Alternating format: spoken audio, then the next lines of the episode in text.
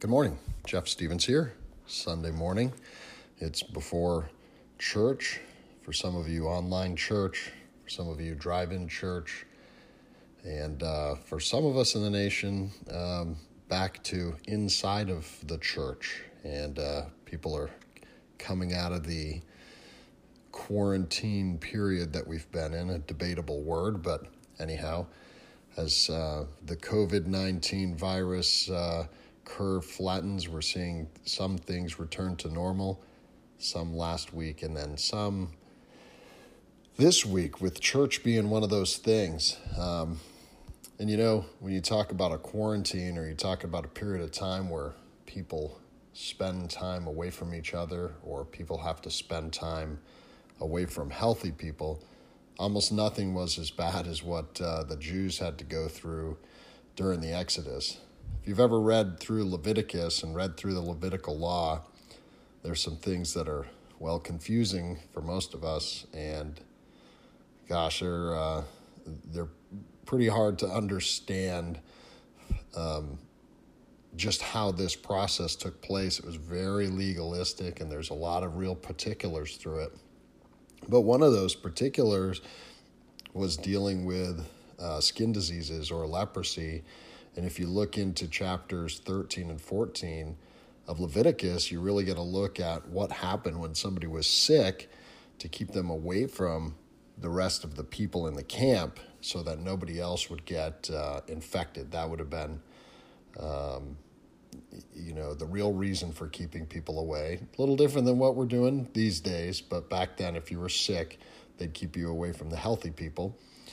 Um, but when you look into chapter 14, it talks about that reintegration back into the community. Kind of like what we're doing now. Everybody's starting to look at getting reintegrated back into the community, especially our church community where people are going to see each other again.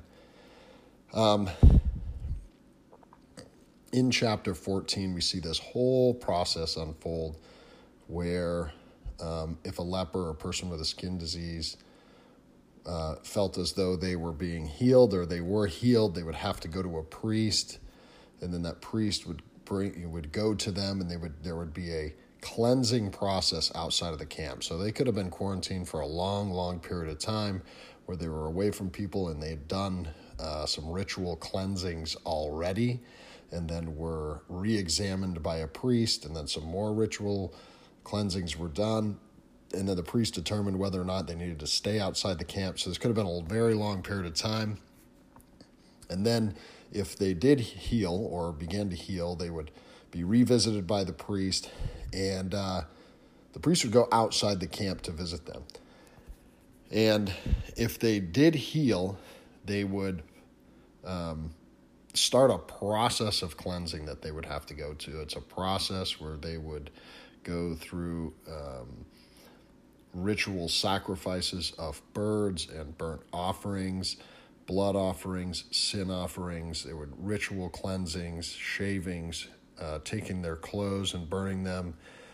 Um, there would be a seven day period where they waited, and then they would go through more cleansings on the eighth day, and then there would be lambs that were killed. They would be sacrificed as sin and burnt offerings, and there would also be uh, flour and grain offerings and oil offerings, and then revisitations by the priest, and then reintegration into the community, but not able to stay inside of a tent where there were more cleansings, and then blood offerings where you know the the, the priest would utilize. Uh, um, uh, blood of an animal and dip his fingers in it and touch the patient or victim or sick person, whatever you want to call them, and basically put a mark upon them.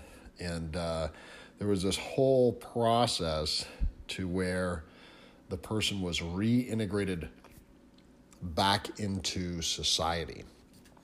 And then there was also a process for those um, Jews who could not afford all of the um, offerings. So if you couldn't afford all of the lamb, uh, and the number of offerings, there was kind of the abridged version for those who maybe did not have as much. So they, the Levitical priests had a um, a process for kind of the regular folks, and then for the poor of the community so that they were able to make their way back into the community. And of course, we don't practice that today. Of course, we're sick. We go to the doctor and we, we try to get healed and you know, we try to reintegrate based on how we feel in a doctor's exam.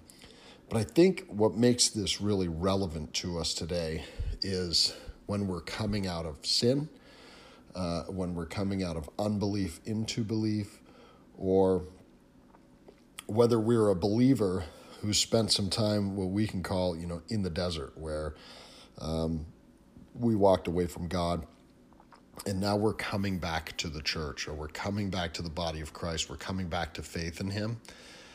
And I think we can make a decent parallel where we say, we do not have to go through a cleansing process, a physical cleansing process, um, as people who live in Christ. So, the, what we can pull together from this is that this person was really shamed when they were put outside of their village. I mean, this is really a sign. You know, you're outside the camp. You might be able to see your own camp in the distance, and it's like, I'm shamed. I'm, I'm, you know, I'm living in this kind of sinful outside the community world, and everybody's gonna know what's wrong with me. But when I go back in, people are still gonna know that I was sick, that I had a disease I'm going to be living outside my tent. I'm going to be bald. I'm going to have to visit the priest. There's all these sacrifices that go on. I'm going to be marked with this blood. People are going to know,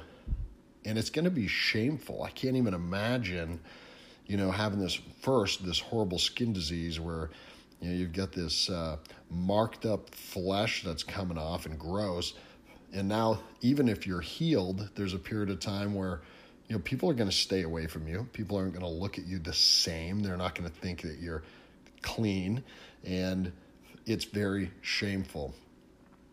Well, for us who live under the new covenant, the covenant of Jesus Christ, when we come out of sin, when we come out of unbelief, there is no more shame. When we accept Christ, we are welcomed into the body. There's no um, process that we need to go through to see a priest or to see a holy man where we need to mark ourselves in a certain way. There are not steps that we need to take that make us better. We don't need to sacrifice any sort of animal. We don't have to do any specific sort of prayer. We don't have to make any specific alms. There's nobody that you can pay to make it better. There is nothing physically that you can do or that somebody can do for you to take away shame, to take away sin, to take away pain. The reality is, Jesus Christ accepts us in that pain, in that sin, in that shame, and he cleanses us. So there's a whole other conversation about repentance where I, I, you know, the Bible does support a turning away from our sin, so we shouldn't be continuing to live in that sin and then of course process of sanctification where we uh, become more holy through our christ-like living. But that aside when we step out of sin or we step out of sinfulness or step out of our unbelief into jesus christ we step out without having to uh, have any shame. Uh, you know and i think there's good support for that. When we look in the new testament we can look in places like matthew 11 Christ tells us in Matthew 11 and verses 28 to 30, he says, Come to me, all who labor and are heavy laden, and I will give you rest.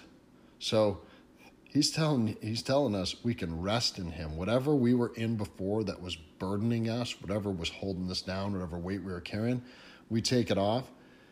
He's going to give us that rest. And he also tells us, Take my yoke upon you and learn from me. I am gentle, lowly in heart, and you will find Rest for your souls, for my yoke is easy and my burden is light. It's important to understand that Jesus is telling us that you come to me and I'm going to take this sin from you. I'm going to pull it away from you and I'm going to clean you. He's going to fill us with the Holy Spirit when we're saved.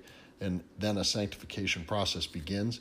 But there's nothing that we need to do. He does not at any point say, Come to me and offer animals, or come to me and do these specific little bits and pieces and then you know, you will start a process where you're reintegrated into the body of Christ, or when you are, um, or, where, you know, you have to prove that you're a member of the body of Christ. Um, if anything, um, we come without any sort of judgment, as in John 5 and verse 24. Uh, Christ tells us, Truly, truly, or verily, verily, I say to you, whoever hears my word and believes him who sent me has eternal life.